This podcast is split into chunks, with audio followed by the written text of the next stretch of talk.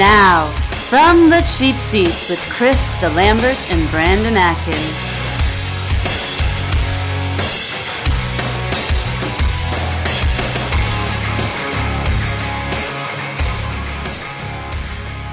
Chris DeLambert and Brandon Atkins from the cheap seat. I hope everybody out there is doing well. Uh, today we're doing pretty much nothing but NBA. I think I'm on basketball overload right now. Oh, yeah. You know, you come out of the out of the uh, NCAA championship and the playoffs for the NBA start, and they just kind of go on and on and on and on and on. And I wonder sometimes if the NBA is there any point to you know putting two and three days between games because they stretch this thing out forever. And I'm wondering really how much more, how many more viewers they get for Washington Atlanta than if they just had that game up against somebody else and, and kind of captured the attention. I'm a sports junkie, and it's just hard to, got to kind of put on your seatbelt and then go with on this ride that lasts seems like six months of playoffs, man. How much is too much? Well, I think there's a couple of things in play. Number one, it's the NBA and nothing. I mean, you got baseball starting up, but unless you're a diehard baseball fan, they can they own the space. So why not, from a business standpoint, try to maximize that? I can see what they're thinking, but also this is the generation I'm about to become an old cadre old man here. This Get off gener- my lawn. Generation of oh man, we need rest. I just got on the way over here. I was listening to Charles Barkley talking about all these bums basically backing the truck up and stealing for all the time they take off. And I understand trying to rest an old Tim Duncan maybe way down the road, but you got these kids out. There, oh, I need to rest and take time off and I'm sure that you know, I guess they're going to use that as an excuse why to space these games out a little bit. I look the the resting part I get during the regular season. I know that uh, it, there's a lot been said about it here lately. Personally, I think it's disrespectful. You know, mail it in. You know, if you're going to sit somebody you know, manage those minutes as the season goes on, but to just, you know, leave a guy in street clothes and and if I've paid, you know, premium dollars for a ticket sure. to go see the Hornets play Golden State and then, you know, Steph Curry or whomever doesn't show up and play just because hey, he didn't feel like it. Now I'm mad. Yeah, and, of course. And at some point, you can't keep disrespecting the fans and expect them to just throw their money at you, man price per ticket, just imagine you taking your kid and it's his first NBA game and he's got the uh, you, you name it, LeBron jersey on. And LeBron decides he wants to rest that game just, you know, just to kind of, you know, re-energize his, you know, fuel cells for the, you know, the following road trip. The price per ticket is such that it's just unfortunate that that's kind of the strategy. Unfortunately, the Spurs you got David Robinson here, number 50 on the yeah, table. David Robinson in, in studio with us he today. Would, What's up, would, Admiral? He wouldn't take any time off. You know that. And that's why I'm really starting to like Russell Westbrook. I mean, I think he's kind of a weird cat. He definitely dresses a little different than I'm used to NBA players uh, dressing. But that guy does not take a second off. That's I'm really starting to love him and his game and what he does. I tell you, with all the debate about who the MVP is this year, that's been my thing with Russell Westbrook. The the triple double is a it, it's like a factoid, you know, at this point. Well, who's only you know, who are the two players to ever average a triple double in a season? Who's got the most triple doubles? The triple double in and of itself doesn't mean anything. The fact that Russell Westbrook one had that team on his back, right. and watching them against Houston shows how bad that team is outside of Russell Westbrook but the energy and the the grit that he brings to the floor every night. And he's sort of a throwback. If you look in, in you know, by my estimation, the 80s were sort of the golden age for the NBA. Mm-hmm. And those guys, when you think back to to all of uh, our contemporaries that played with Jordan, Barkley, Ewing, those guys, the the thought of somebody telling Jordan, we're, you know, we're gonna we're gonna set you down five or six times a year and you're not going to play. I can't even imagine his reaction to something like that. Right. And it's just becoming more commonplace. And you're even at some points seeing it in the playoffs now. Come on, man. Come I on. mean, when you're making, you've that got guys Chris that are Car- making. Cris Carter, come on, man. Appreciate you, Cris Carter, old Buckeye. Still, problem program's still in trouble over Cris Carter, by the hmm, way. okay. but All you- he does is catch touchdowns. all he does Yeah. is score touchdowns. My favorite line of all time. But you look at these guys, and, and I don't want to get into the money piece of it. These guys are making, you know, these max contracts, $25 million a year. Right. Dude, change your diet, change your workout regimen, do whatever, but get on the court and play 82 games. And lit, it's just like Charles Barkley just said on Mike and Mike this morning. It's just basketball. You're not performing open heart surgery or, you know, you're not herding a cat. You know, you're not running cattle through the the rough. You're You not, know, and half of these guys really, when you look at it, they're really only playing half the game because they're not playing any defense anyway. Right. So you know, Snowbird, go down, take a couple, a couple possessions off, but manage the minutes within the game. That's where the creativity comes in there, and I think that's a guy with, with Popovich, for instance. Sure. Now, down the, you know, at the, in the twilight of his career. Tim Duncan would, would take a day off, and I think it's forgivable. The guy, you know, was old as Methuselah by the time he finished up. You're looking at a veteran team, but when you got guys that are in the prime of their career, and you feel like the only way you can manage it is to just not play them in a particular game, come on. Let me let me do something real quick. You usually drive the topics. Let me flip the script on you a little bit. Do that, 'Cause baby. Take the- take the wheel. You're talking about playing by the rules, and Pop played by the rules. He rested his guys. I think he's got the only really good argument in terms of when he had Duncan in terms of re- resting. But let's talk about. I don't know if there's an actual rule, but intentional fouls. So last night, this game where I believe his name's Robinson kept getting fouled. I think he went two for eight. He did go two for eight, and he hit the first two, and then he couldn't hit another one. And, and I mean, just missing so badly. What do you think about that? Like, I, I know what my opinion is. I just want to know what you think about the intentional foul and if anything should happen with that rule wise, or No. do you leave it alone? No, I mean if you if you're an, an NBA uh, a professional basketball player and you're that bad at one component of the game, then your opponent should be able to take advantage of that and exploit it. And you know this is something way back in the day. I I kind of wondered how come some more coaches don't do these type things, but Billy Donovan needs to have his head examined. How many times are you going to bump your head before you realize I got to do something different here? And it's not like Andre Roberson is the you know the be all and the end all. Get him onto the bench. Right. And and during the telecast, I think it was Chris Webber doing the game. Said, you know, if you're bad at, at something, I don't need to tell you that you that I've got confidence in you, dude. Who's confident that Roberson's going to go up in there and hit a free throw? Right. If they are, they're just confused. I do think it was a punk move, you know, but apparently Houston doesn't care. And they got the W in large part because they employed the strategy. And for folks that didn't see the game because they were, you know, they couldn't stomach a, a seventh game, you know, over the weekend because it was just nonstop basketball. Right. In the fourth quarter, they started doing it with about five and a half minutes left. Right. Houston started fouling Andre Roberson. And he hit his first two free throws. And as soon as Oklahoma City would get the ball back, um, they just continued to foul. And they did it three or four times. And Oklahoma City didn't take him out. And they just continued to do it. And he didn't hit another free throw.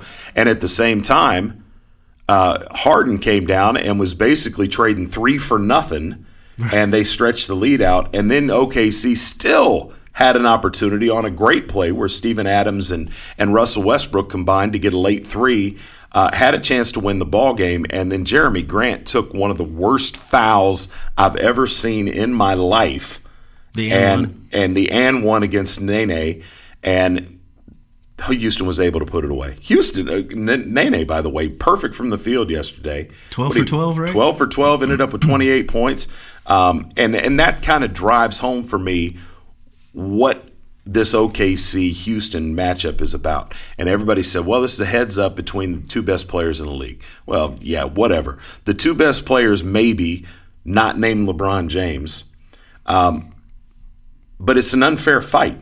Houston, from top to bottom, is that much better than OKC. You take Lou Williams. Lou Williams is better than every other player on OKC besides Russell Westbrook. You could say the same thing about Eric Gordon.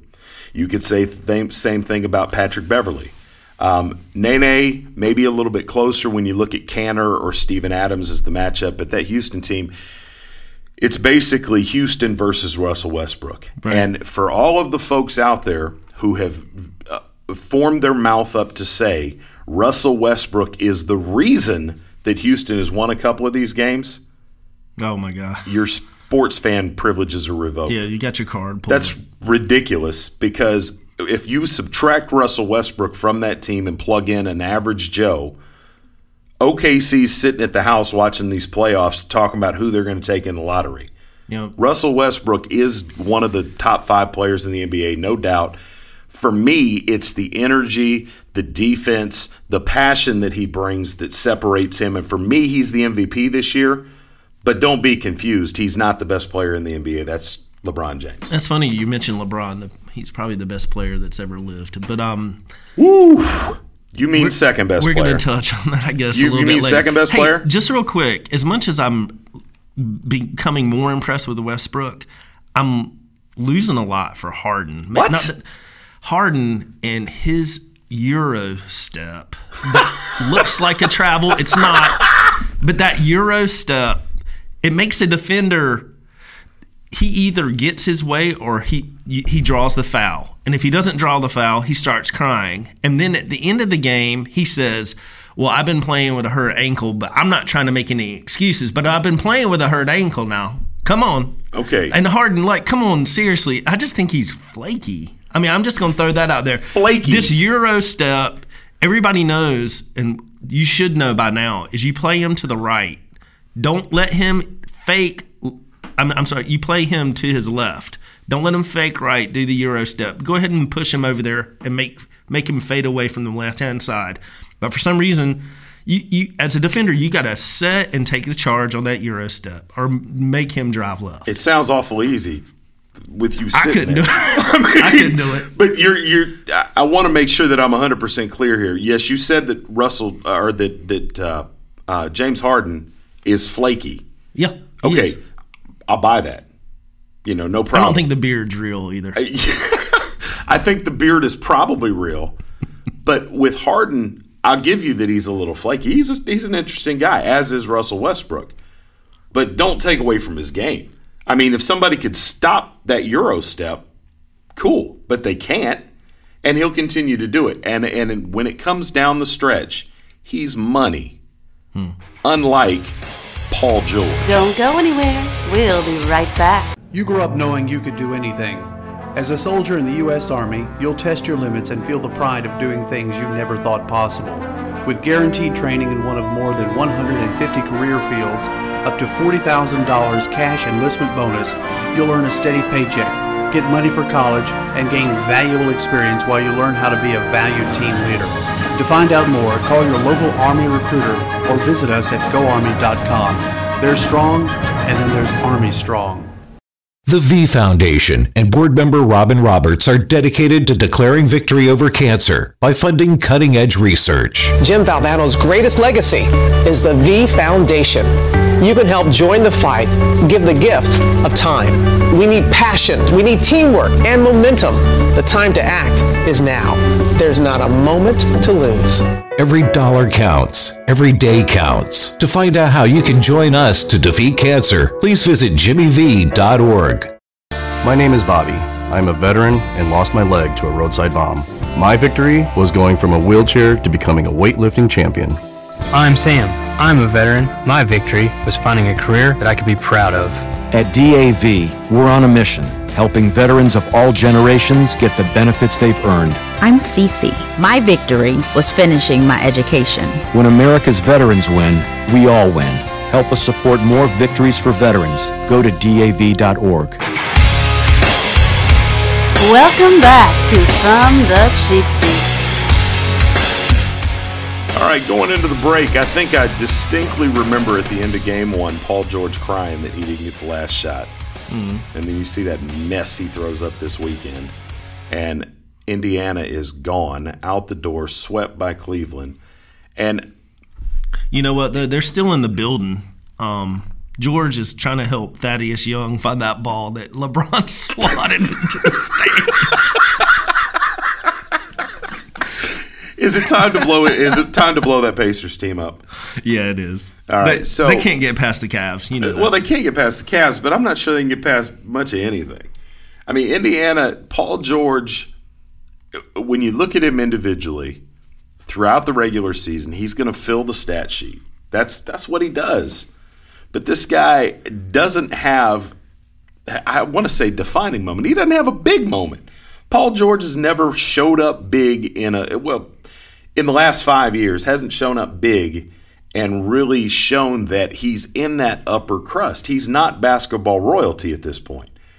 Definitely a good ball player. Definitely could help put a team that's that's close over the top. But the notion that the Pacers are going to be able to hitch their wagon to Paul George and be a contender to me has has been demonstrated an impossibility. Right. Have we, and I don't think it's a bad topic, Chris, um, but have we gotten that board that we're worried about if Paul George is clutch or not? Like, have we worked our way down through all the stars to get to Paul George? No, to your I point. thought, well, no. we, no, we're not bored enough. Um, no, I mean, to your point, George does need to find himself another team. This Indiana Pacers team seems like they've been together forever, and I'm like, mm, I see the the seedings, and I'm like, oh, that's interesting. You know, Cleveland might play them first round or second round. Cleveland's going to beat them, you know, as soon as LeBron got back to Cleveland. But yeah, he needs to find it's the way things work these days. You- You're not going to be able to do it with one player, maybe two players. You got to group these players together. That's the way the Well, league is right now. You do have to group them together, and it, it's amazing to me how you know Indiana was close a few years ago. Yeah. I mean, looking back when when Stephenson hit the scene and uh, Hibbert was playing good basketball, this was an Indiana team that was they were on the cusp, man. This was a team that legitimately, I think we expected they're going to challenge for a championship at some point. You look back to the Bulls with Derrick Rose when Jimmy Butler was coming on the scene and Noah, and that was a team there. And you thought, wow. And then it just didn't materialize. And in the case of, of Indiana, I think it began with Hibbert forgetting how to play basketball Yeah. and and just disappearing. I don't know how a guy's gone from sugar to doo doo that fast. I, I can't think of any other example. That's that's awful. Well, I mean, think about it. He was he just disappeared, and then you know the pieces started falling apart. Lance Stephenson said it's the biggest mistake of his life, leaving Indiana in Sure the first place. He's played for like every team in the NBA, and now has found his way back. And sometimes with free agency, that's a that's sort of a cautionary tale for everybody. Sometimes you know you need to take a look and and don't let the money necessarily be secondary, but when things are close, stay where you're comfortable. Stay where it's a good fit because the grass is not greener on the other side. Right. With that Bulls team, obviously the Derrick Rose injuries hurt, but they just couldn't help themselves and they sort of blew the thing up. And yeah, it was a nice story when they went up 2 0 on the Celtics this time around. And oh my God, a Rondo sighting. You know, Rondo dominating, you know, resetting the clock for six or seven years. And then he goes down with the injury, and now Boston's going to blow him out because they've got the new Allen Iverson. Yeah, you might say Isaiah Thomas is carrying them back I in this it. series. You're how how long you been waiting to do that? I just made that up right now On the fly, which I'm is pretty impressed. obvious about how awful that was. I, I, I have to say, look first first and foremost, let me put this out there. okay. Boston, people talk about this Boston team, and it's well, you know, they they could have the top pick in the draft. This team is already so loaded. Blah blah blah blah blah. Look, with that, what that first pick in the draft that they're going to have, whether it's one through three, which it's almost almost assuredly going to be, whoever they take there's likely to be the second best player on the team in the very near term. Boston's not that good. Right. The East kind of stinks. So Boston broke their backs in the regular season to get that number one seed. And they're showing more clearly than probably anybody the value of being that number one seed. Because when they get through Chicago, who is falling apart without Rondo, and you can just watch that team implode, then they get a bunny in the second round, and then they get the honor of getting their clocks cleaned against the Cavaliers in the in the uh, Eastern Conference Finals. Oh, yeah. And people look back and say, "Well, Boston's close." Boston's not close. Boston's not even in the converse. There, there's no chance, zero possibility that they can beat the Cavaliers in the in the uh, Eastern Conference Finals. They just happen to be the best of a bad other seven in the playoffs in the Eastern Conference. I have a feeling this is going to be a stupid question. I haven't thought through very well. But when's the last time that a scoring point guard has led their team to even a finals, like getting all the way to the finals, much less winning the whole thing? That's uh, that's amazing that you did that, and I nobody would ever believe it, but we didn't talk about. it. I had exactly that same conversation with myself last night, and I was trying to think when a small. Think about that. Even take it Right. one step further, because when you go back, the guys in that conversation, you got to look at Nash having had success, but Nash was, you know, he had he had really good players around him. Sure. Um, you look at Jason Kidd with those Nets teams and the and the and the uh, Mavericks, and then of course you've got to have Allen Iverson in the conversation. That's the one I'm thinking of. Is I mean, a score first. well, and guard I, you're you're talking about scores. I'm thinking just in terms of small point guards because a scoring point guard, the only one that's that size, especially. That's had any success in the NBA, and it's really overstated when you talk about Iverson in terms of team accomplishments, is Allen Iverson. AI was, you know, next level.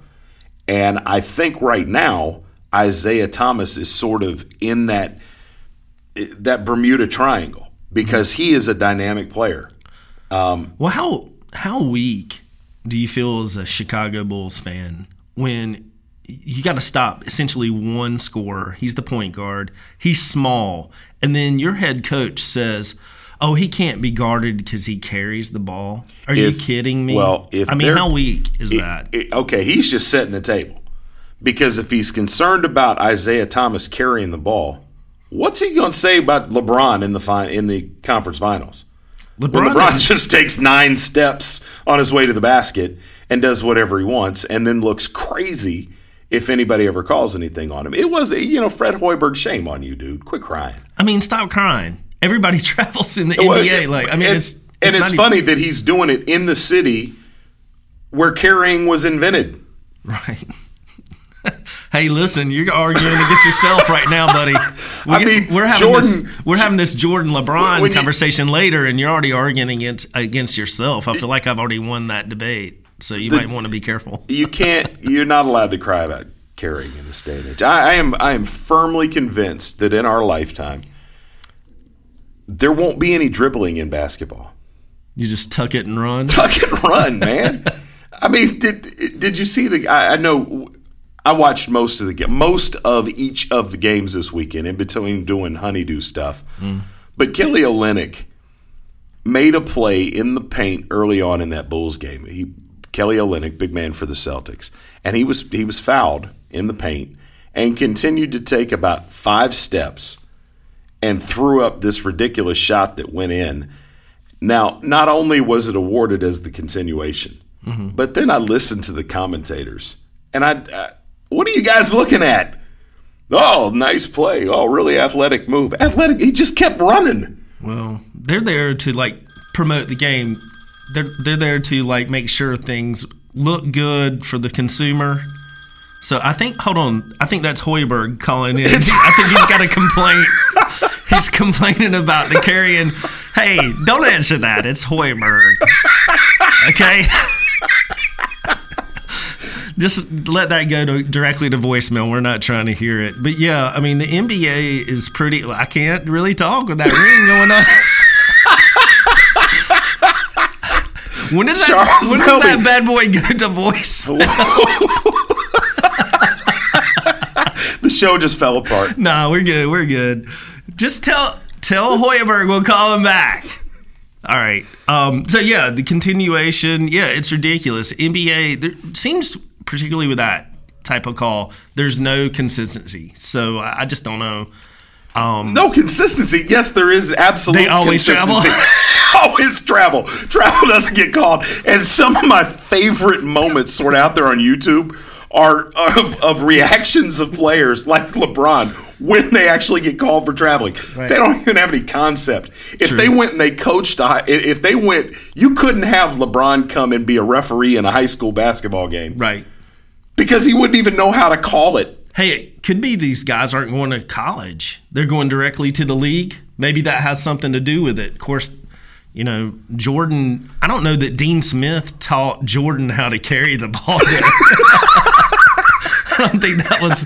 He's done a lot. He's got a building named after him, but I don't think you can pin that one on Dean. I And think, he- hey, what do you think Jerry West thinks about all this? He's looking at this game and like takes another shot. He tries to drink his sorrows away about how the NBA game has become like it's actually entertaining because the athleticism there, and I think the jump shot's back. So I would have to say those two things have made the NBA a lot more entertaining these years. Well, when you talk about the jump shot, man, it was funny because you know when you and I were in high school, right? Everybody wanted to take it to the ten. You know, it, you, if you looked at somebody and you were like, "That dude's really good," it's because he's hanging from the rim. That's right. You know, straddling somebody's face, and that was what basketball had become. Everybody wanted to be Jordan, and you know, I spent some time overseas in the army and the rest of that. I came back and and I remember when I moved to Lexington, Kentucky. And I used to go out and I'm like, yeah, I'm gonna play pickup, you know, with this, that, and the other, and get out there with these high school and these college kids. And uh, everybody's in an arc around the three point line. And that's what basketball has become. So the jumper is is back and it's back to stay because you've got a generation of kids who figured out three is bigger than two, Right. and the three pointer has has come to dominate the game. You don't have you don't have as many slashers, you know, trying to get there to get to the rim. Gerald Green, it was that guy came out of the the Wayback Machine, but Gerald Green and some of the things he did yesterday, that was as athletic a moves as as I've seen in the paint in a long time because that's not what the game is anymore. And don't get it twisted. I love NBA basketball. We'll talk about it some more on the other side. All right.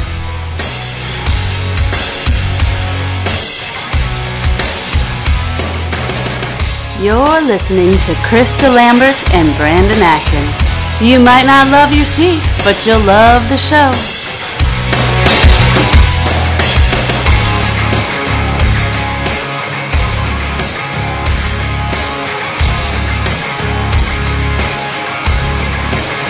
When I was just a tiny baby, I was stolen from my parents. I was imprisoned in a cramped cage and was touched and photographed completely against my will, solely for somebody's profit. Then I started to grow bigger, and they locked me away for life. If you knew that was the life of a tiger cub, would you still pay to pet her? Learn how they're exploited through petting and photo ops at cubabuse.com.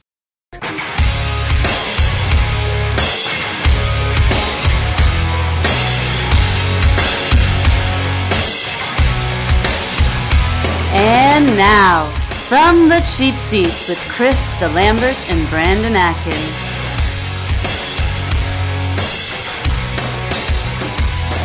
We're back. Chris Lambert, Brandon Atkins, and Professor Trent Nichols has joined us in the house. What's going on, Trent?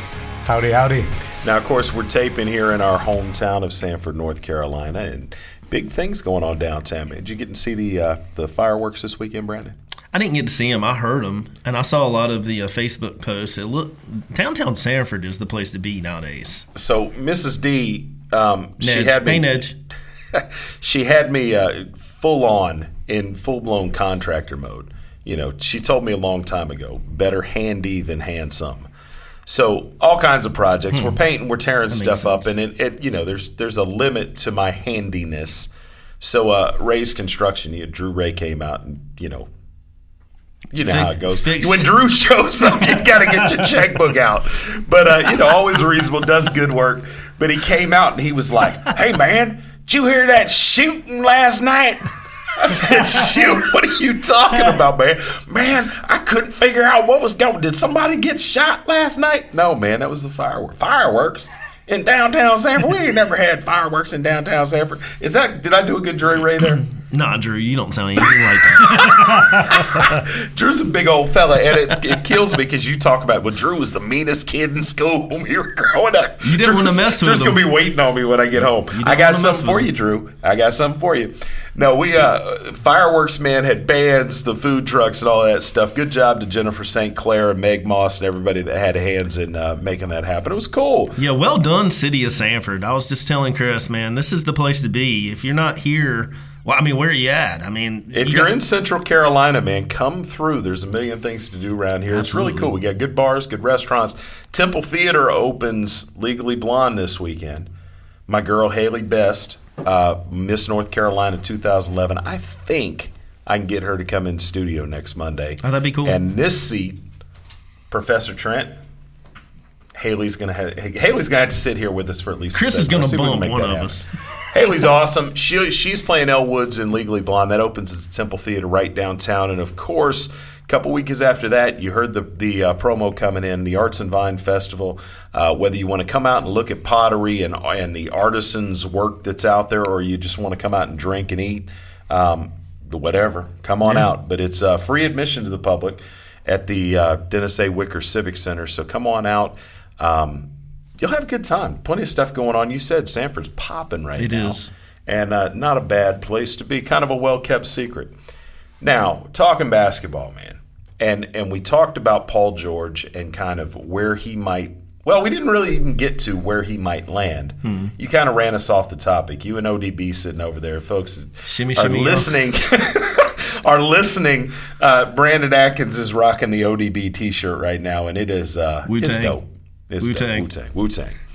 All right, so here's my my correlation or, or tying this together. Paul George. Paul George is a mighty fine basketball player. Mm-hmm. All right, over in the West, Blake Griffin and these L.A. Clippers.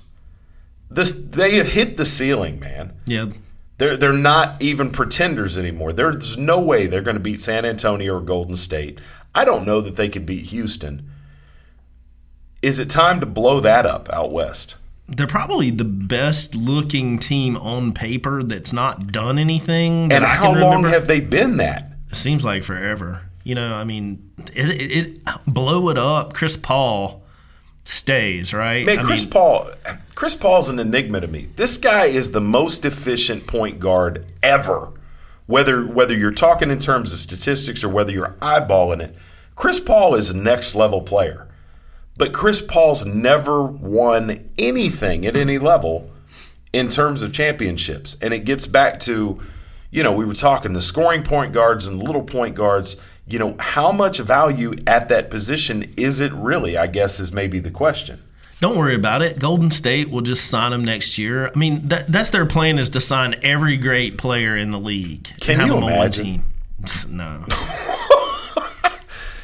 T. So- Nichols. So, Professor Trent, if if the if the goal that's a, that's a hypothetical. I like that. If Golden State were to sign Chris Paul in some alternate universe where there was unlimited cap space, if they signed Chris Paul next year, can Steph Curry play the two?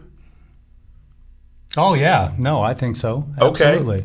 So you But- just kind of shift everybody down one, and, and Chris Paul or Chris Paul runs the point. you move him down, you you kick him out. I mean, then he doesn't have to do anything but sit back there. Chris Paul will drive the lane, kick it out to him. Bam, he can hit the shots. Heck, he could put a chair at half court, let them do the thing, have Steph Curry sit there, No doubt. and take the shots when he needs to. But I mean, back to the Clippers. What are you going to do? You're not going to give up all those guys. So who is going to take the fall? Man, I don't know if It's- I. it's I'm gonna Doc tell right Rivers. now, just to try something different. It has to be the coach. You have the pieces in place, so you find somebody that can gel them. So what give you're them saying is that Doc. Rivers is overrated. Hmm. Mm. Because if you're maybe not, not, I over, am. maybe not overrated, but maybe he doesn't have the piece to play his style of basketball. Don't he you doesn't feel- have the players that he needs. Don't you feel like it's Blake Griffin though? Like, isn't he a weird piece that he's injured again? Again. and he's this. He's he's a great player, but it just seems I- like no, he is no, the no, odd no, man reserve out. that word. He's not a great NBA player. Okay, he is a really good player. He's. A, I'll I- give I him agree really with that. good. I'll give him really good, and he's a funny guy. He's entertaining. But Blake Griffin is not a guy that you can put in that upper echelon, but he's going to get paid like it. And if I'm the Clippers, here's the move I'm trying to make. I'm trying to package Blake Griffin Mhm. for Paul George. And see, Paul George is from LA. And the rumor is, well, the, the thing is, is he going to end up a Laker? Okay, You know? the Paul George is under contract next year. Okay, for the Lakers to bring in Paul George, they've really got to blow up what they've built. Now, some people, cynics, might look at it and say, "Well, you know, whatever. They haven't done anything with these kids." But you look at the talent that's coming through the system there in the Lakers organization, and the future's bright. And they started to show it down the stretch. And you talk about D'Angelo Russell and Brandon Ingram and Julius Randle. There's some real talent there. The problem is none of it's established enough to go get a guy like George without packaging a lot of that young talent. And then you're basically Indiana West and you have Paul George and nothing else. Right. So I think that yes, the, the what you said, Trent, the the talk is out there and it sounds good, but if he's going to the Lakers, I think that's still another year and a half away. Yeah. The Clippers, on the other hand, Indiana can't be looking and saying we're only a piece or two away. They're not a piece or two away. They're not that good. Mm-hmm. Can you make a move and bring in bring in Blake Griffin and maybe try to go another route? I don't know what to do for either one of these franchises. For the Clippers, I guess it's you know then you move from instead of Chris Paul, Blake Griffin, DeAndre Jordan, you plug in Paul George into that spot. I think it's a little bit more attractive. I think Paul George is a more well-rounded player, not as dynamic. Um, I think it's a great move. Is it something that you think that maybe Indiana would entertain, Brand? Now, I might be mistaken because I can't remember, but is Larry Bird still a part of that organization? Yes. Okay. They're always going to be good enough to get into the playoffs with his leadership. And that means they're never going to get a really great draft pick. So you do have to make a decision with George now when he's essentially in his prime. He's probably not going to get any better than he is now. I think he also stepped into it when he criticized, I guess, his team's energy a little bit or their effort. And it may, or, you know, he wanted the last shot and things of that nature. It may be time just to move him somewhere. I mean, I think we're right, right now we're talking about what would be interesting, where would be interesting, where he would go. It comes down to the money and the log- you know the logistics of it if they're able to pull a deal off like that. What would be interesting to see him go to the Knicks, team up with Porzingis, stay in the East, and challenge the Cavs over the next couple of years. But I'm not sure that would. I don't know with the money that that New York's got committed. If they could, if they could make that happen, I think Melo would have to be involved in that deal, and nobody wants Melo. I think Boston would have been a great fit for Paul George because if you think about it, when the Celtics are a true contender to win the championship, what guys are still going to be on that team? Maybe one of them.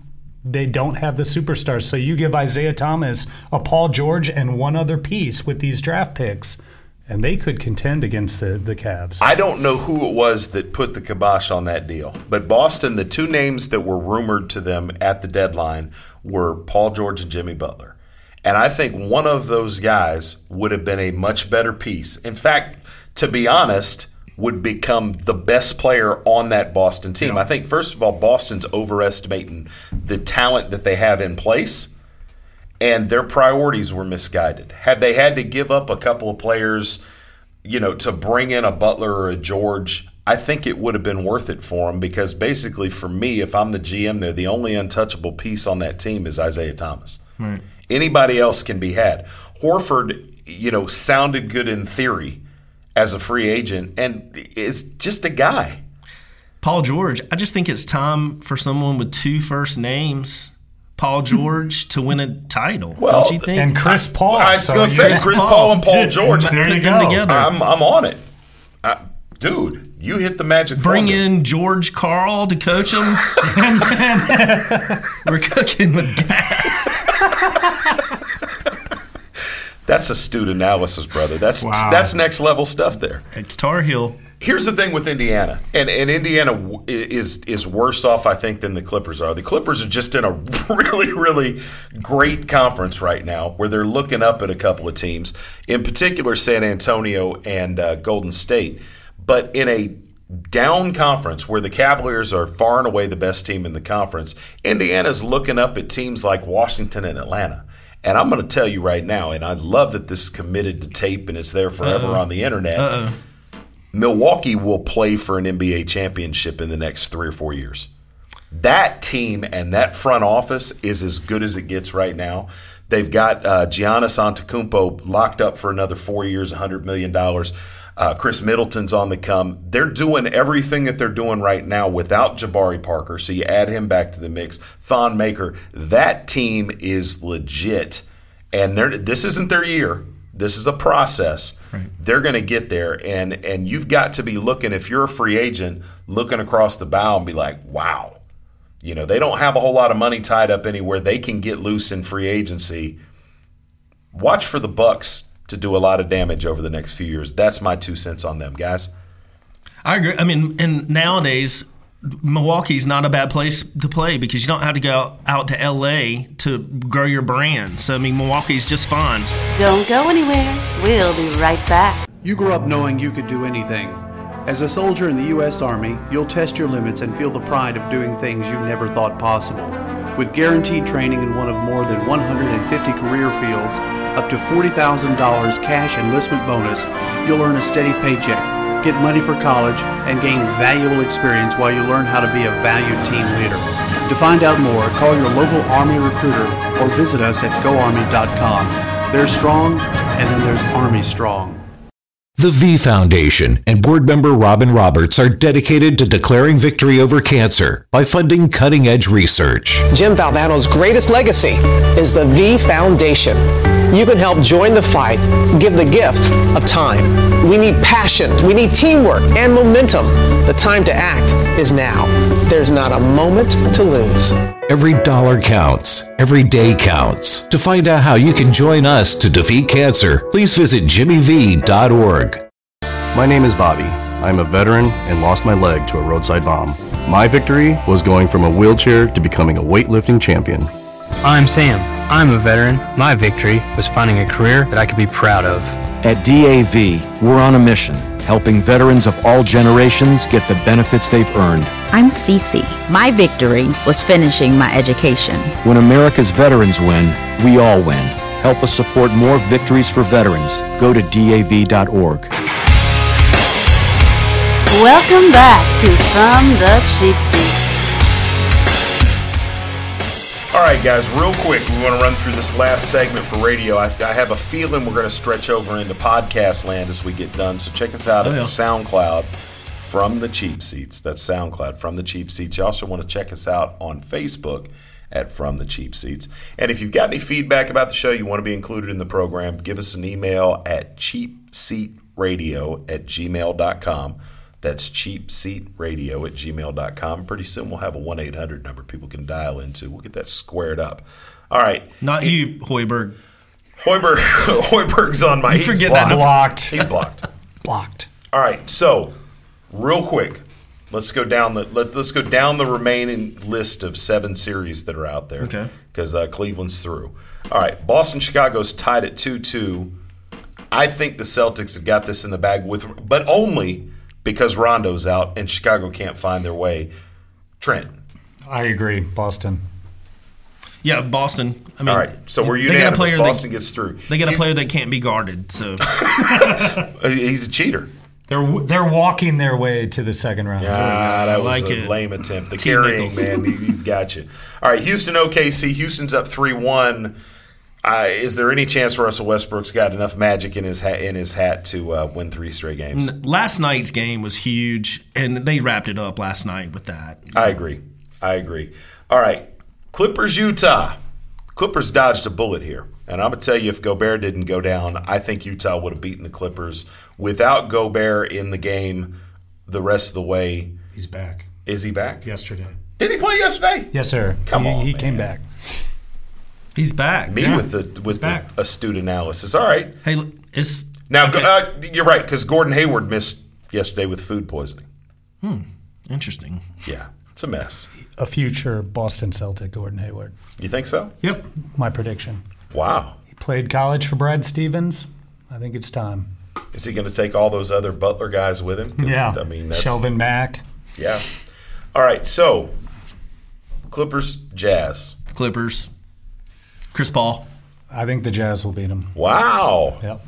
Given that Gobert's back and snuck under my radar, and that just tipped the world off that I didn't watch the game yesterday. Mm. Um, I'm gonna take Utah too. I think the Clippers Clippers find a way to lose ball games, and in the bigger scheme of things, it really doesn't matter because they're going one more round and then they're going home anyway. Whichever team gets through this series, Milwaukee, Toronto. I thought Milwaukee had this thing in the bag, and they've kind of stubbed their toe. I wouldn't be surprised if Milwaukee wins, but I think Toronto, because of their backcourt play, gets through this. Guys, what do you think? I like Toronto simply for the fact is that I want to see LBJ jaw at Drake again on the sideline. I got no, I got no other logic besides that. Making making Drake shut up, and I'm a big Drake fan. It's great workout music, and he just came out with a new album, and it's the bomb. So I suggest you go out and get Ah, that. Kendrick Lamar's got the album, man. Drake, Oh, Drake's man. got nothing on Kendrick. All right, Golden State gets past Portland. I don't think anybody in the world thinks anything No. different. And Washington and Atlanta. I like Washington. Um, his name is John Wall. Is absolutely balling his mind out right now, and I don't think I. A lot of people knew that he would be good, and how the North Carolina schools missed out on John Wall coming out of North Carolina escapes me. But I don't think anybody thought that he would be. Su- He's turned into a superstar in Washington, and I think he's the X factor in this series. I tell you what, I was in Lexington during the John Wall years or year. um, nobody up there thought anything less than he was going to be a superstar. Hmm. Um, John Wall is is as fast a player on the floor as has been in the league since AI. Period. Now, again, how far can a scoring point guard take a team is the question, and that's you know that's a debate for another day. All right, so Washington, Atlanta, where are we at with that? I'm going I to take take the Washington. Bullets. I like Washington. Washington. The Bullets. It's the Wizards. I'm going to take the Wizards. I really wish they were still called the Bullets, though, because it was a cool team name. It was. And uh, I was thinking about it's something else. But anyway, all right, so we're taking the Bullets to get Are we through. in the, we're in the 80s. Did, did we get zapped into the 80s? Dude, come on, man. All right, all right. So, given given your druthers, I take which, Moses Malone and the Bullets with John Wall. which do you prefer, man? Bullets or Wizards? Which is the better? Bullets. Bullets. All right. Oh, And yeah. especially the- Okay. What- then what do you have henceforth, more of? henceforth on this, it's our show. We can do whatever we want to. We will refer to the Washington basketball franchise as the Bullets. I'm going to wave my wizard's wand and turn them back into the bullets. Bam. We're back into the Moses Malone days. By the way, if they're going to be the Wizards moving forward, come up with a little bit cooler logo. you know? It's- he it's just looks like a he should be on the the front of a cereal box. Or And I don't care what John Wall does. All I can think when I see the Wizards logo is Jordan wearing that lame. I know. Man, why? Why do you have to do that? It was lame, man. All 45. right. Lastly, San Antonio, Memphis. I would love, love, love, love, love, love for the Grizzlies to win this thing. I just don't see how it can happen. Kawhi Leonard, man, he's a monster, and carried that team, San Antonio, back from the from the dead, and still couldn't win Game Four with Memphis. But Memphis is sort of this is a hurdle that they've overcome this year. San Antonio has owned them in the playoffs. The fact that they've forced this, you know, gotten it to 2-2 is a big deal for them. I still I don't think they can get past San Antonio. San Antonio's legit one of the best two or three teams in the NBA. But good for Memphis. And if Memphis can ever figure out how to get a guy that can create his own shot that's not 47 years old, they're going to do some damage one of these days. They've got Gasol and Conley locked up. You got Z-Bo in there doing his thing. Um, they need a better creator of shots than Vince Carter at this point in his career. I'll just say that Conley is another player that has an engine that just won't quit. Like I appreciate his game, much like Russell um, Westbrook. Those guys are out there earning their money. I just I would give the series maybe to San Antonio just because of the experience and Pop is just really good at what he does. Well, when you look personnel wise, San Antonio is is you know they're monsters. Kawhi Leonard is a guy that that kind of arrived late to the party with the MVP conversation. Right. Russell Westbrook and James Harden have been the you know the two names out there the entire season. Kawhi Leonard to me, if I'm starting a franchise tomorrow, I'm not sure that Kawhi Leonard, because of his age, is not the guy that I want to to build my franchise around. Sure. I Okay. see that. The MVP, however, when you talk in terms of Westbrook, Harden, Kawhi, they really should probably change the name of the award. And it should be the most valuable player not named LeBron James. LeBron probably should have been the MVP each of the last probably 10 seasons in the NBA. Um, you're not going to get any argument from me. So why is it that we ignore the guy like that? It's the same reason Coach K doesn't win Coach of the Year every year. You know, I mean, this year removed, but you know, if you're basing it on performance, Coach of the Year, Coach K, Aaron, I mean, Roy might give him a run, but you can't give the the award to the same guy every year, can you? Why not? I wish you could. I'm of the opinion that you should give it to the best person, but the way people look at it, they don't want to see it go to the the, the, the best guy every. Well, they want to they want to see it go to the same guy every year. So maybe you change the MVP to the voting to go after the playoffs. Because if you take it away, yeah, it's not fair. LeBron James should win it all the time because if you take him off the Cavs, they're nobodies. You know, but you look at what you take LeBron James out, the Cavs would be the Come wouldn't make on, the playoffs. man. If you take LeBron off of the Cavs, the Cavs are the Bullets or the Hawks. Ah. They're still one of the top five or six teams in the East. There's no doubt in my mind. Kyrie Irving is a top 10 player in the NBA, period. You've got Kevin Love, you've got Tristan Thompson. There are other pieces there. Let's not pretend that LeBron is carrying these Cavaliers the way Jordan carried his Bulls. The show just got funny, y'all. Dude! Look, LeBron is the greatest player alive today. No doubt. He is the second best player in NBA history. That's not true. Come on, man. Listen, I guess we're starting to. to What what what, what do you got, man? We're starting this whole LBJ versus MJ. I There is segued no- into it. I segued into it. There is no there's no debate here. Okay. Michael Jordan, number one in the world, Just ever. Just period. based on the movies they played in, Space Jam versus Trainwreck. I take Train train wreck. You're a girl. You're that's the Actually, stupidest no. thing. That is you. Oh my god! I, can't Well, believe you I said need to be honest though, I wasn't a big LeBron fan, but watching that movie, I was Thank like, you. dude, this guy's pretty cool. Just like when Peyton Oh Manning my- was on Saturday Night Live, I liked him a lot better. Oh my god! Thank you, T. Nichols. Oh, and one other thing. What about quotes? Wait, whoa, wait a minute. Wait a minute. Let's go back. Let's go back. Michael Jordan you played just with a said, Bugs Bunny. You just said Bill- that Bill Murray- Trainwreck is better than Space Jam. You guys are out of your minds. Wasn't Bill Murray in Space Jam? He- Yes! He, couldn't even save that movie. That movie That's is how bad it was. amazing. Shawn Bradley's in that movie. My kids are a generation removed from Space Jam and they still love that thing. Trainwreck, six more months down the road, you're gonna have to explain to people what even what that movie even was. Space Jam is a timeless classic in large measure because Jordan was in. it. I love me some Amy Schumer though. Trainwreck is in no way, shape, or form. Okay. Let- Let's let's ask this question. Let, let's ask this question because Trainwreck is technically a sports movie, right? We did a top ten of sports movies. It's out there on YouTube, folks. Go check it out. We did that. Right. I don't remember anybody voting for Trainwreck. Space Jam was like on the periphery. That's how that's how bad Space Jam is. oh, let's go to quotes then. LBJ, one of my favorite quotes of his, is if I could clone myself, we'd be all right. But I can't. MJ, let's, swi- let's move it over to MJ. The ceiling is the roof? Come on, man. Oh, it's it's amazing the context and the perspective that you're looking at things from. Because when Jordan said the ceiling is the roof, you came in and defended it. Yeah, you know, and it's genius. And you you know, look, you're you're look, you texted me pictures of logos the kids were doing fan art associated with it, and now you want to turn the table on your boy. Well, he's the one guy that can say something really stupid, and you're like, yeah, hmm that's it. That's right. hmm That's MJ.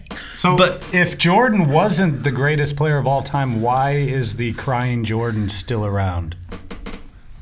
They don't have the crying LeBron, and heck, we have Actually, they tried to thousands jack it. Have you, have you seen the Have you seen the commercial now that they're doing with the little tiny head that they put on LeBron's body? mm You haven't seen the commercial yet? No. Look it up as when we go into the next break. Oh yeah, they tried to jack it. They're trying to kind of create that and use that. crying Crying LeBron. Jordan, man.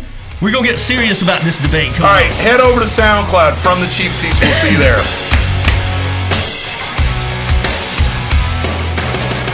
You're listening to Chris DeLambert and Brandon Atkins. You might not love your seats, but you'll love the show.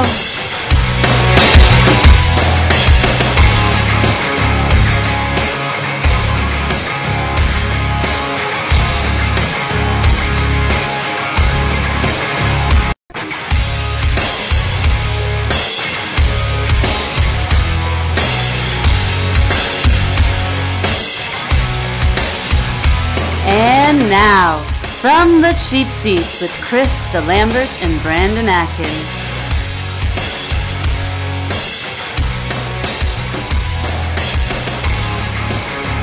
All right, so welcome to the podcast portion of this show. And uh, going into the break, I'm talking to these two knuckleheads that seem to think that LeBron James is better than Michael Jordan, which is ludicrous. I've brought in my special guest correspondent to chime in, Grant Hill. Starting lineup, Grant Hill has joined us in the in the studio. Um, Grant, we don't have a microphone for him, but what he told me was Brandon's stupid. Really? Because the best you've got is that Trainwreck is better than Space Jam. Well, we were gonna pillow, put a pillow up there, but it wasn't soft enough for us. Oh, So come on! Grant Hill up oh, here we go, man. Your your Tar Heel blue is showing. Even when you're wearing non Tar Heel gear, man, you got an ODB shirt that's blue. Oh yeah. Shimmy, shimmy, y'all. You know how that works. All right, man. Hey, Look. I got I got to tell you something really quick. Um, Hailey, who's in Legally Blonde, playing at the Temple Theater. You want to give me the dates and times real quick? Uh, opens Thursday, April 27th, runs through May 14th, I think. I, all right, I got to plug this real quick. Millicent Morning, my girlfriend, is What up, related- Millie? She's related to Hailey.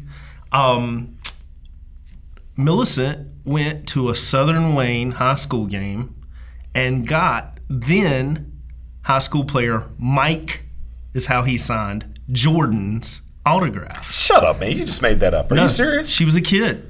What? That's how all this crazy stuff ties in together. She has got an, a high school autograph from Mike Jordan. That's nuts. When from his Laney days. Millicent, you just moved to a new level of She's cool. she's really cool. Wow. So anyway, So now I understand why you're able to put past the you- you're able to move past the whole NC State alum thing. yeah, yeah, Yeah. that's how we work it out. That's cool. Yeah. That's cooler than anything. I just had to throw that out there. Hey, Millicent. How's Hey, it going? Millicent. How's it going?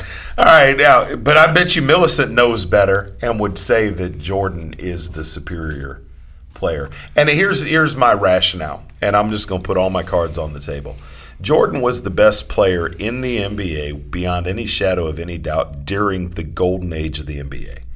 And here's uh, LeBron is the best player on the planet currently. There's no doubt. I do think he's the second best player ever. My my thing is is when you look at the East and the competition he's played against in the East, there is absolutely no comparison to what Jordan had to get through to win the Eastern Conference Championship. And then everything that the West was able to throw at him over six different title runs, Jordan overcame it. Okay, let me just say something really quick. Please. We, we're talking about the, the players from the 80s and 90s. Yep. I don't disagree that those players are the best our generation has ever seen, like across the board. The, the depth, whether it be Barkley, David Robinson, John Stockton, Karl Malone, the list goes on and on, correct? Yeah. But I would challenge you to come up with a better team than the Spurs that the Cavs have had to play. Has basically been their arch nemesis, whether it be with the LeBron James with the Heat or the Cavs. Now you got to look at Okay, and, and, and that's a great point. How many times did Jordan go to the finals and not win? Never. He went to the finals and won every time. But he went six times, and he had arguably one of the best players who's ever lived on this team in Scottie Pippen. But how many how many how many rings did Pippen get without Jordan? He got none. Okay. But he also didn't have a whole lot of help. It's kind of hard. How many conference championships did Pippen play in without Jordan? Either when he was with the Bulls for the two years Jordan was gone, or when Pippen moved to the Portland Trailblazers. I can't remember. To a loaded Trailblazers team. I thought that they made maybe they were in the game with the Knicks. Wasn't that the Hubert Hubert Davis three? That um, I may be make, making this up, but in I the thought, conference finals. not the finals. Oh. I, I thought you said uh, conference championship. Yeah, the conference championship coming out of the East. I thought they made it to that. The conference finals. We got to look that up. I don't Yeah. think the Bulls went to the conference finals. They did pretty well though. I mean, they got into the playoffs and they're a pretty good team. But I mean, Brother, they got into the playoffs. So did so did Indiana and Chicago this year. hey, real quick, LeBron was with the Cavs in 07. They got swept by the Spurs. Probably one of the best teams that's ever been 4-0. It was a good one. Then they meet them again in 2013. Heat beats them four to three. I think um, that was the Ray Allen shot that saved them, but nonetheless, it's against the Spurs. Well, and that was a and and this isn't this doesn't take anything away from from LeBron James. That series should have been won. That, that series was over Right. in Game Six, and the Spurs folded. Well, the one I mean, one of the biggest collapses ever. But yes, you're right. They did they did win four three. Then the Spurs turn around and beat them 4 1. He he leaves, goes to the Cavs. He plays Golden State, who's easily one of the best. They have the best all time record of the regular season. That's a pretty good team. I put them up against a lot of the teams in the 80s. And then they turn around and beat Golden State last year 4 3 in that remarkable comeback, which I give LeBron. LeBron and Kyrie Irving just went bananas. But um, I I would challenge you to come up with a maybe Phoenix Barkley's Phoenix team. I'm not Dude, buying the Knicks. Ewing's one of the most overrated big men that's ever set foot on this earth. So I'm not. T- if Starks is one of your best players, although I love Starks' game and I love him as a player, he's not one of the better players. All right, Jordan beat the Lakers in the finals. Okay, that's fine. It was an old Lakers team, It was an old Lakers team, but they were still intact. Right? Who'd they have? Vlade Divac or something, about- something like And that. Magic Johnson, though. Okay, well, an old Magic, They beat the Drexler Trailblazers. which is probably the best team they beat. They beat Barkley and his Suns team, which was a super team before super teams were a thing. That to me is the most impressive one. The Kevin Kevin Johnson, Kevin Johnson, Dan, Dan Majerle, Majerle. yeah, Thunder that Dan. was that was a nasty team, and the Bulls beat them.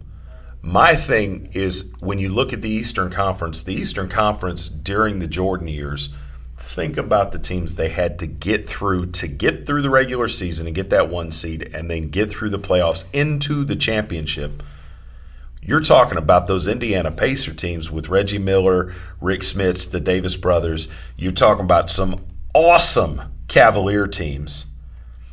The Pistons, that Pistons team was loaded and won two championships in its own right. You know, Chicago had to find a way to finally get through them and basically broke that team up. And then those Knicks teams, yes, I think Patrick Ewing was was overrated, but Patrick Ewing and those Knicks teams were really, really good. So ask yourself the question: When did they finally break through? Who did they add to their team that helped them finally? The Bulls finally break through. Would it have been Scottie Pippen? Pippen was just another pick in a long line of picks. It I mean, you been look at Charles Oakley helped also. no Oakley was gone before the championship runs. Scottie Oakley, Pippen. they traded when they figured out they couldn't get past the Pistons. They traded Oakley to the Knicks for Cartwright. Check this out. Cartwright was there, dude. You're talking about a team that featured Will freaking Perdue And at Tony center. Kukoc. Toni Kukoc, who Pretty good, Was- pla- pretty good player. But hey, Scottie Pippen. Guess who's got more points than Well, Isaiah the Knicks beat the Bulls in the second round without Michael Jordan, and then they went on. The conference finals was against the Pacers. okay, and Miller- then the that was second epic. year without Jordan, what happened there? he kind of came back, didn't he? Did come back that I year? think he came back right before the playoffs And they got in bounced. '95, didn't he? they were Yeah. doing just fine until Jordan came back. I think, I think you're right. See, you're trying to be disrespectful here. I'm telling you that I think that the margin between Jordan and and LeBron is almost semantics. Okay, let me- Okay, there's very little space between the two of them. And and I'll say this: you we we've talked about a lot of guys today. We talked about Paul George. We talked about um, all of the superstars.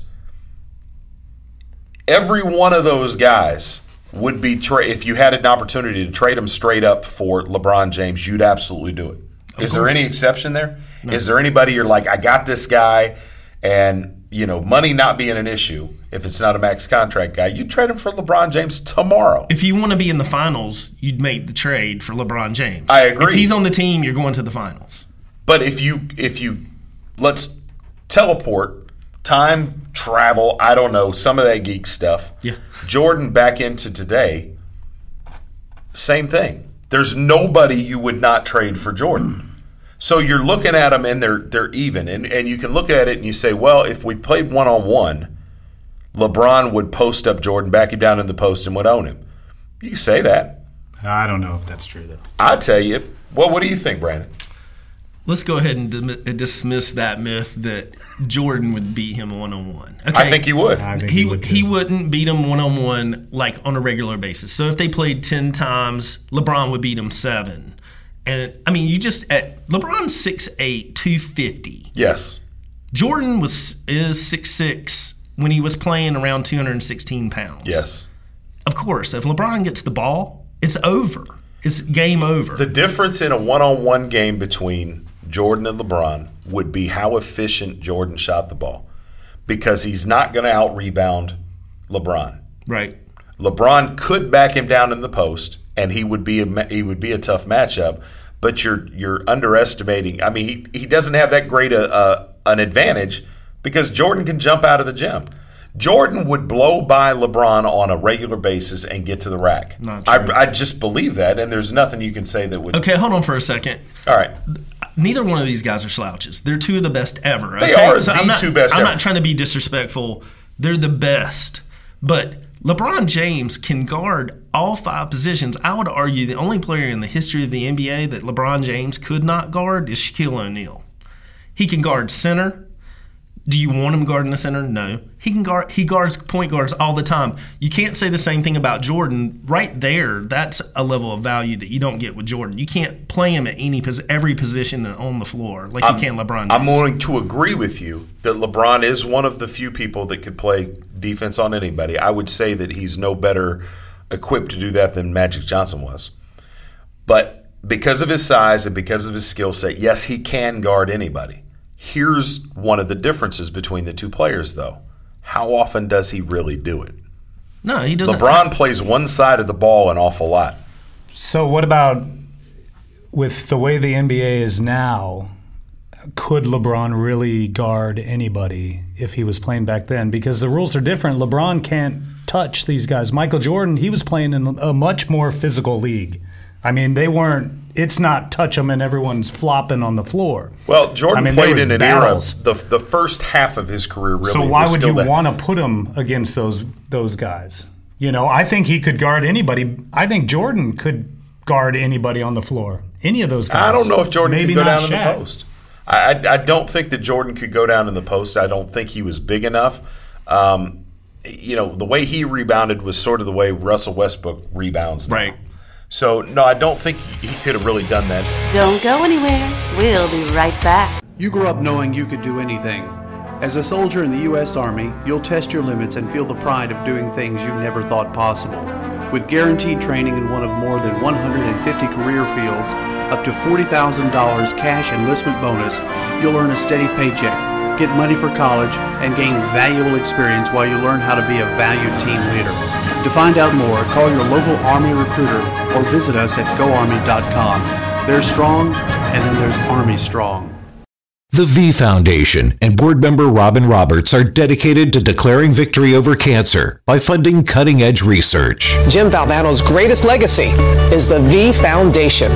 You can help join the fight, give the gift of time. We need passion, we need teamwork and momentum. The time to act is now. There's not a moment to lose. Every dollar counts. Every day counts. To find out how you can join us to defeat cancer, please visit jimmyv.org. My name is Bobby. I'm a veteran and lost my leg to a roadside bomb. My victory was going from a wheelchair to becoming a weightlifting champion. I'm Sam. I'm a veteran. My victory was finding a career that I could be proud of. At DAV, we're on a mission, helping veterans of all generations get the benefits they've earned. I'm Cece. My victory was finishing my education. When America's veterans win, we all win. Help us support more victories for veterans. Go to DAV.org. Welcome back to From the Cheap Seats. All right, Chris Lambert, Brandon Atkins, and Professor Trent Nichols here. I'm, I'm vacillating. I'm going back and forth, um, not with the Jordan LeBron thing. I can't decide whether I want to call him Professor Trent or T Nice. I like T Nichols. T Nichols. T Nickel. Let's just keep it T Nickel. T Nickel. T Nickel. I like that. that. Now I'm now I got too many things to think about. Brandon, Yo. he's on the side of LeBron James. I'm telling him Michael Jordan is a better player. You made an interesting point during the break.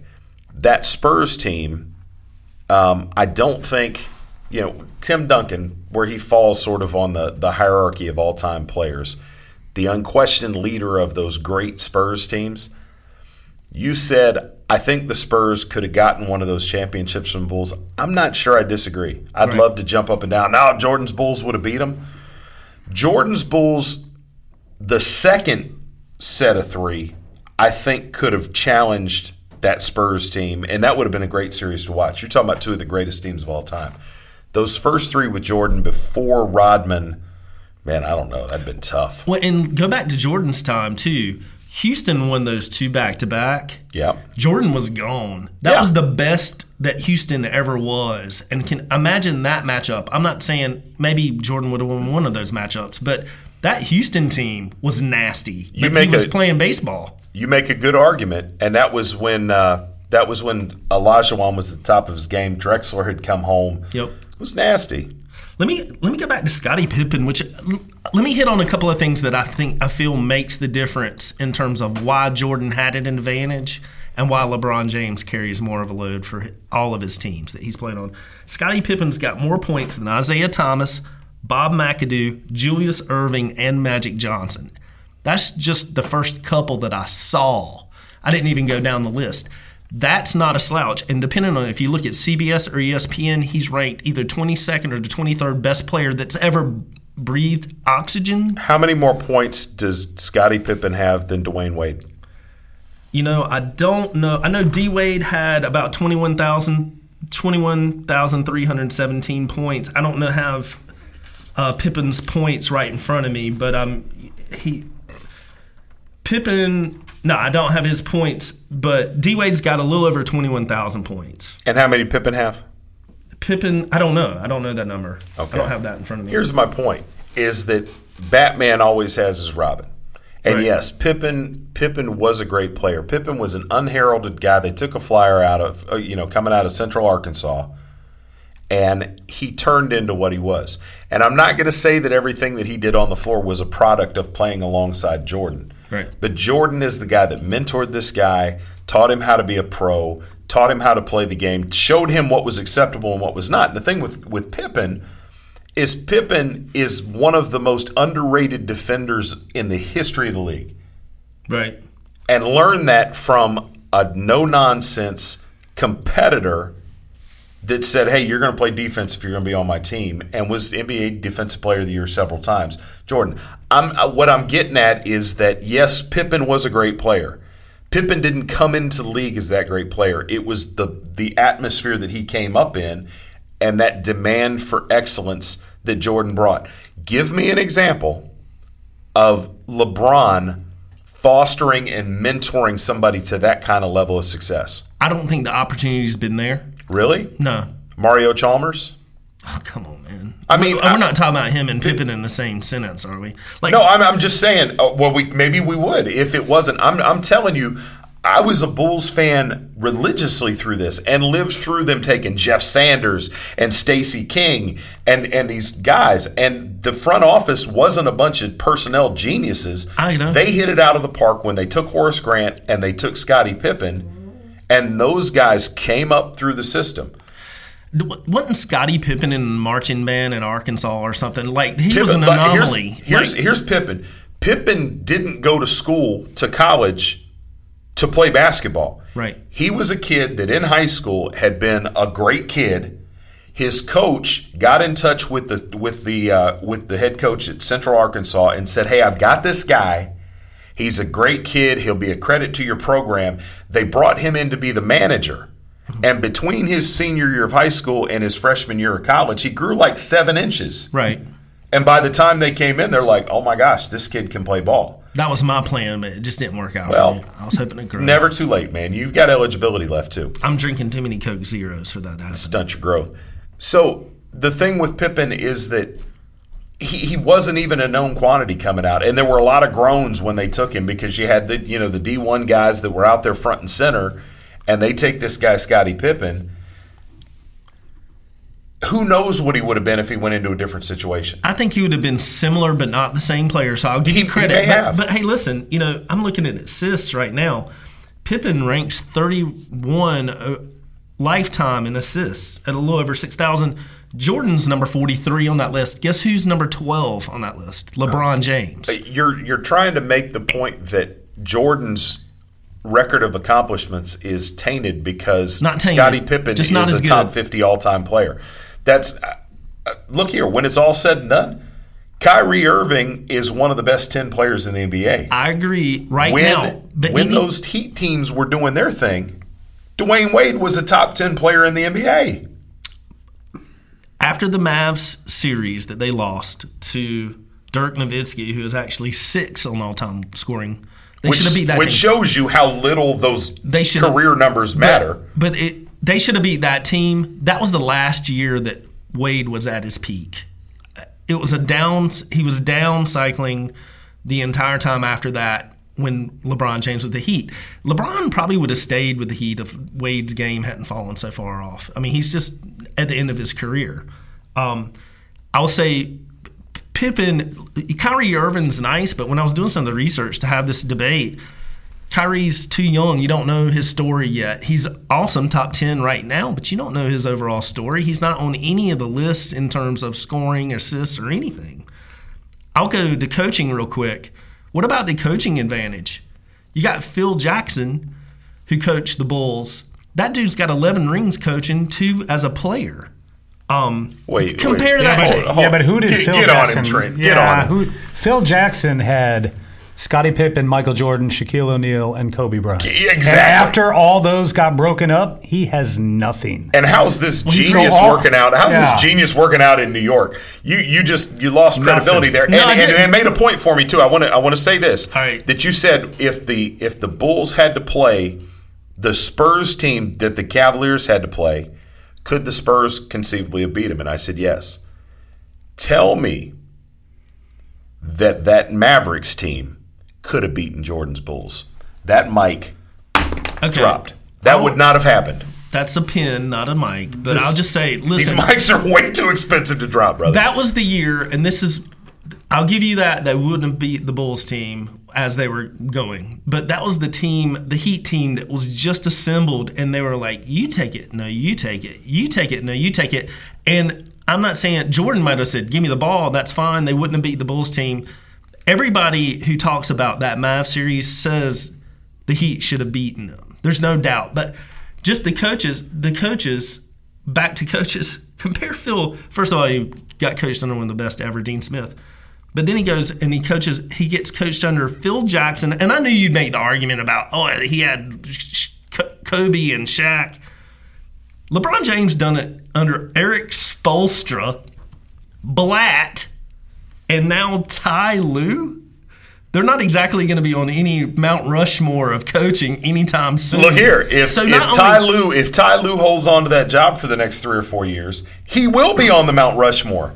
You're talking about a guy that'll have multiple conference championships and will fall into a ring or two, and he will be on the Mount Rushmore. And Ty, Ty Lue is probably younger than you and I. He may be around for another 30 years coaching. You're, you're talking about who's on the high, you know, in the hierarchy of wins. Lenny Wilkens. Lenny Wilkens is talked about like a coaching icon. The guy won one championship back in like 1947. And he's rode that out forever, and they're all Lenny Wilkens. Lenny Wilkens was a journeyman coach, couldn't win anywhere, except for the time he won what back in what seventy seven.